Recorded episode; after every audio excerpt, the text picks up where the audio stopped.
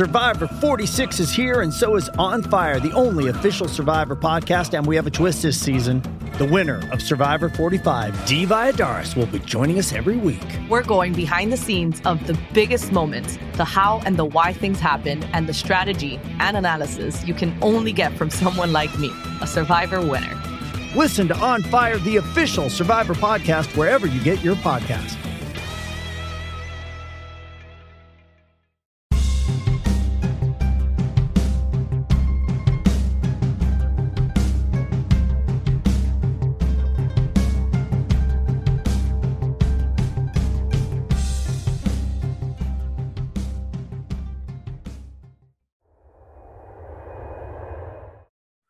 Welcome, everyone. I have Eric James Stone with me today. Uh, he's a science fiction author. Eric, why don't you give the audience a bit about your background and bio? Yeah, um, well, I uh, I've had over 50 short stories uh, published in various magazines, uh, uh, including Analog Science Fiction and uh, the scientific journal Nature. In fact, according to the scientific journal Nature, I am the author of the greatest science fiction story ever written. That was the title of the story of mine they published. Um, I won a Nebula Award for a novelette uh, back in 2011. Um, and uh, my first novel came out from Baen uh, a few years ago. I've had um, two collections of short stories published. Um, and I'm currently serializing a, an epic fantasy novel on Kindle Vella. And, and where can people check that out? Um, basically, by going to, uh, to the Kindle Vella story and uh, store and searching for Eric James Stone. Okay, and, and then who would you say are your? Uh, well, let me step back. How did you get into the whole writing game? Yeah, well, it goes back to um, when I was growing up. My dad had a, a large collection of science fiction and fantasy anthologies, um, and uh, so I read a lot of short fiction um, growing up. Uh, one one in particular uh, was a collection uh, called the Early Asimov uh, mm-hmm. that had a bunch of Asimov's early science fiction stories. And in between, he kind of talked about his life and what was going on when he wrote the story and stuff like that. Um, and that was the first time that I kind of thought, hey, it would be sort of cool to, to be a writer. Um, and uh, so I took some creative writing classes in college. Um, I was lucky in that uh, the creative writing teachers at BYU uh, at that time did not object to my putting a science fiction or fantasy spin on things when I wrote them. Um, and uh, so I, I, wrote some stories and um, I, I, took the best one of the stories I'd written and uh, sent it out uh, and it got rejected. And I sent it out again and it got rejected and I said, ah, I guess I'm not cut out to be a writer. And I gave up on writing for 10 years, um, which I always tell people was my big mistake. um, and uh, so then uh, in 2002, all of a sudden, I had this urge to write an epic fantasy novel. Um, and so I started working on that, and I decided to, to help myself with accountability and stuff like that, that I would take a creative writing class. So I took a community education class on creative writing. Um, and the, the teacher said, Hey, well, while you're working on your novel, have you thought about writing some, some short stories to get your name out there? And um, I uh, said, No, I haven't thought of that, about that. So I took one of my class writing assignments, uh, expanded it, polished it up, sent it out, uh, got a rejection from Analog on it, but mm-hmm. it was, uh, uh, the, you know, an encouraging rejection. And uh, I sent it to the Writers of the Future contest, and it ended up being a finalist and then a published finalist. Um, and that was my first publication. Uh, and then uh, from, from then on, I started selling pretty consistently. Uh, and um, yeah, and so now that that epic fantasy novel that I I started off that started off me on the the path of writing again. Uh, that's what I'm serializing on Kindle Vella now. It's called Heir of the Line. And and can you tell us a little bit more about um, you know what that's about? You know, in terms of the setting, background, etc. Yeah, it's a um, basically it's about uh, a young man who uh, want all he wants to do is be a protector of the line to protect the the, the king who who is actually his also his best friend.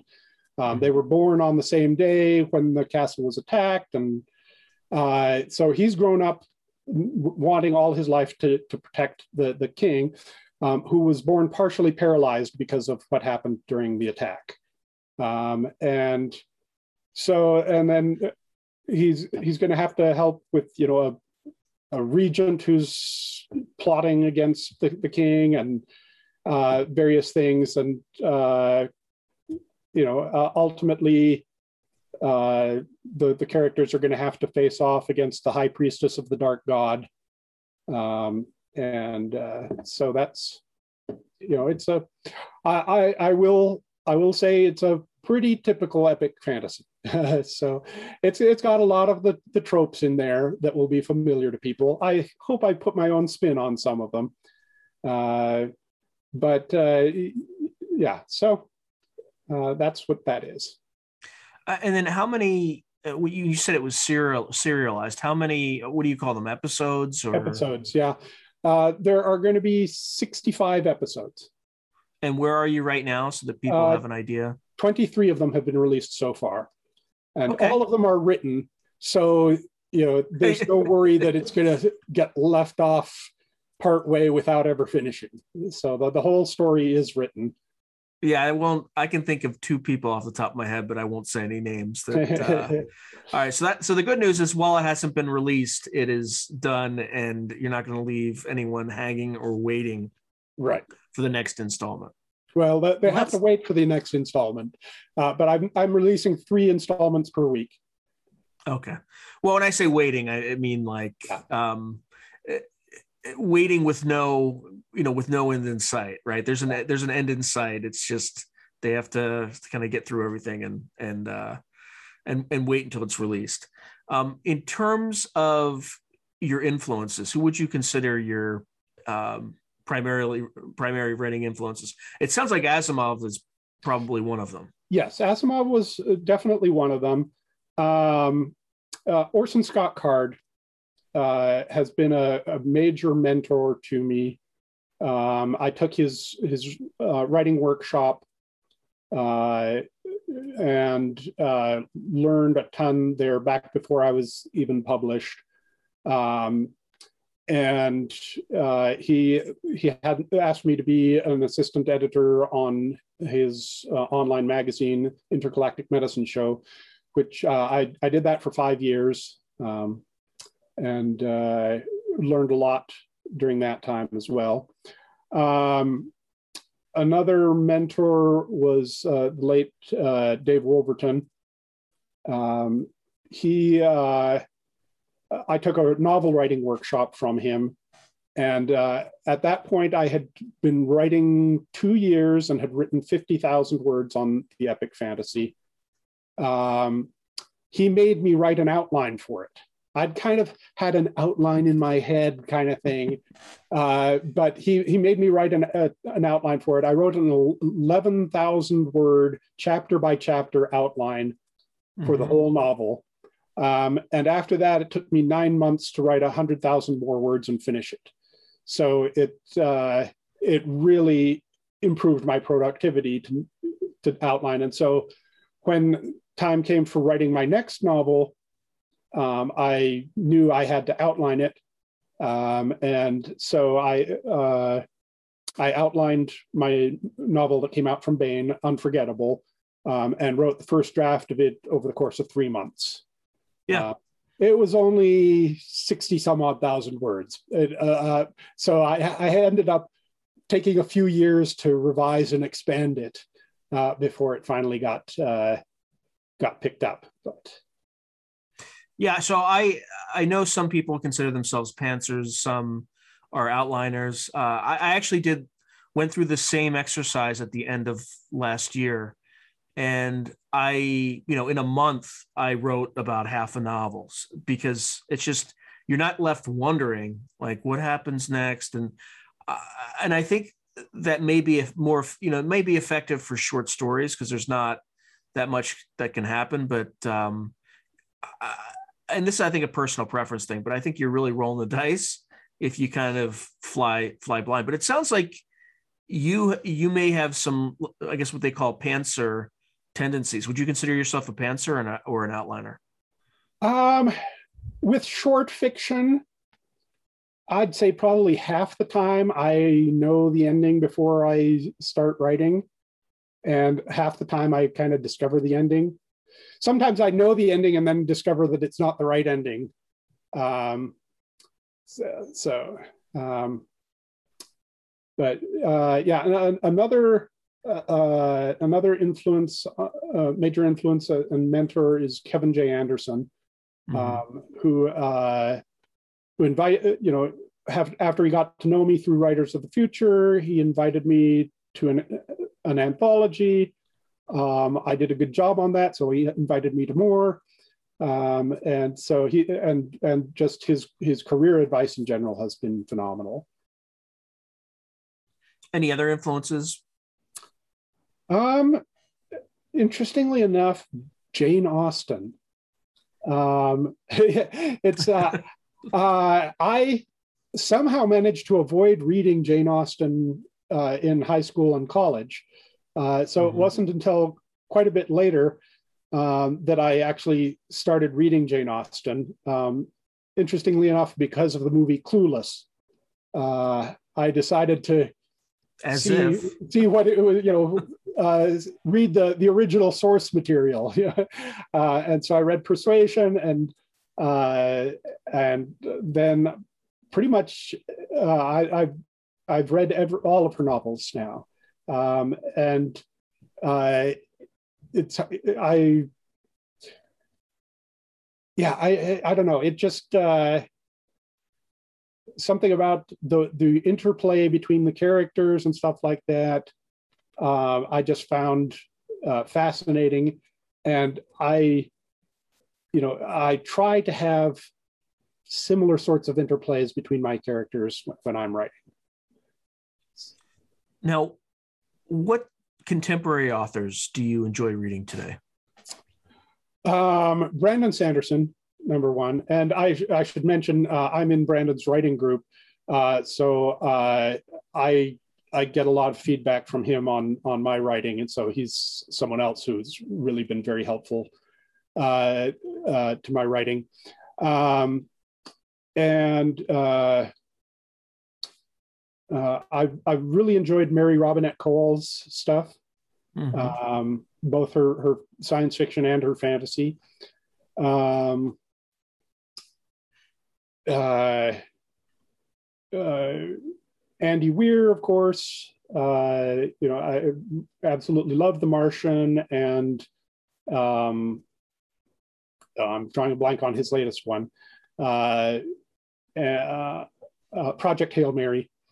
Um, and let's see, other.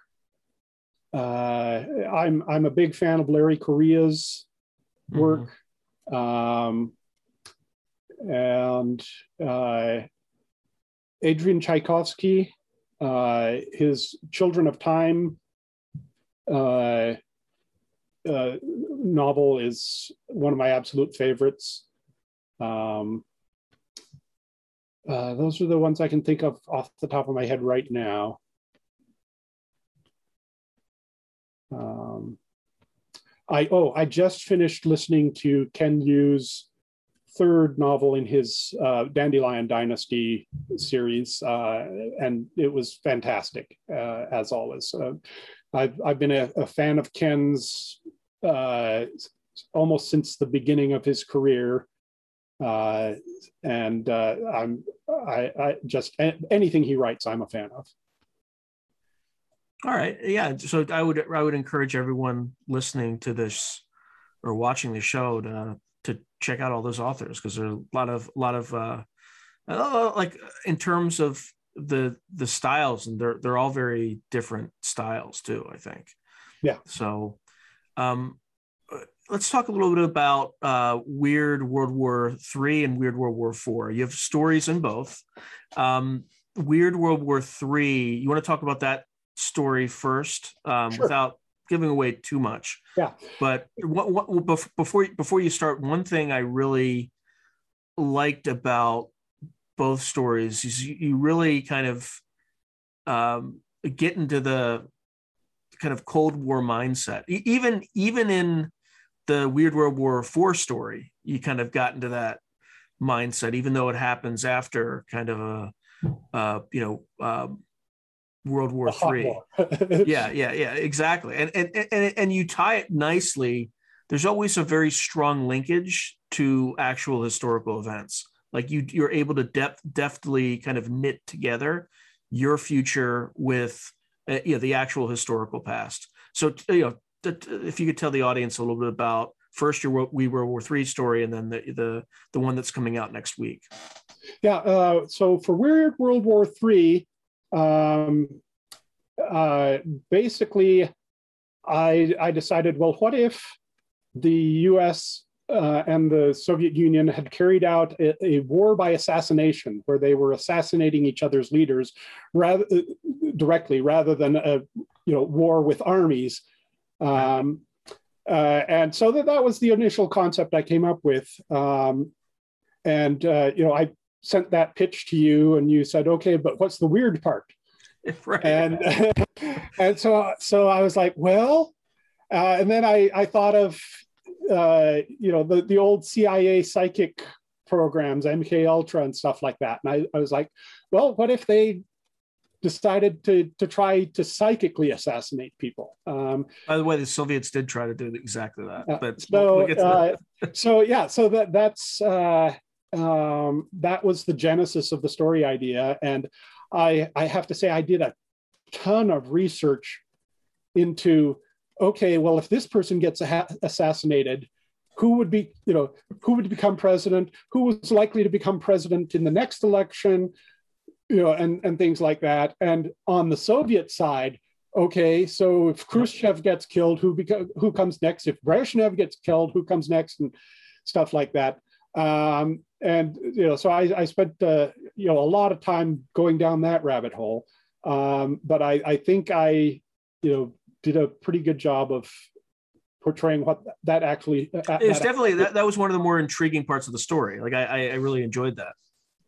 Um, so so yeah, and uh, the then, you know, the the the whole idea of being able to see these, you know, the conversations in the White House about assassinations um, and having a psychic being the one seeing them, that basically, once I had that, the whole story just kind of fell into place. Um, so, and then for Weird World War Four, you know, I had to decide what weird, what what the World War Three had been, um, and I came up with the, the idea that during the, you know, when the Soviet Union was, was collapsing, that uh, someone, you know, started a, a nuclear war. Um, and, uh, uh, and so, so that's the, you know, the, the World War Three part. And then for, for the World War IV thing, I, I thought, well, what if, you know, Europe's been partially depopulated. What if the Neanderthals who have been living underground for 40,000 years decide now it's time to come back out? Um, and uh, one of the one of the historical incidents that I remembered uh, was that there were uh, astronauts on the actually just one astronaut on the Mir space station when the Soviet Union fell. Um, and I thought, well, what if you know there was an astronaut up there who sees the you know World War III happening basically. He he sees from from the space station the the nukes going off and stuff like that, and he's he's able to return uh, to to Earth uh, in the aftermath. Um, but I decided to make him one of my my characters, and it. Mm-hmm. Uh, weirdly enough, it wasn't until after I had finished the story that I realized that I had written a an astronaut versus caveman story. Um, yeah, I, I, don't know if you're familiar with the, the, the the question of who would win in a fight, an astronaut or a caveman. Uh, on the TV show Angel, two of the characters engaged in a very heated argument over uh, who would win uh, on that, and uh, so uh, it was that was probably in the back of my mind, but didn't didn't come to the front of the mind until after I'd actually written the story. Well, you definitely get the answer. yes, right? yes. Um, so, uh, uh, so yeah, and so basically, uh, I made the choice to tell the story entirely from the point of view of a Neanderthal scholar who is uh, part of the war effort. Um, and uh, I also had to do some, uh, you know, research into nuclear physics and things like that uh, for for the story.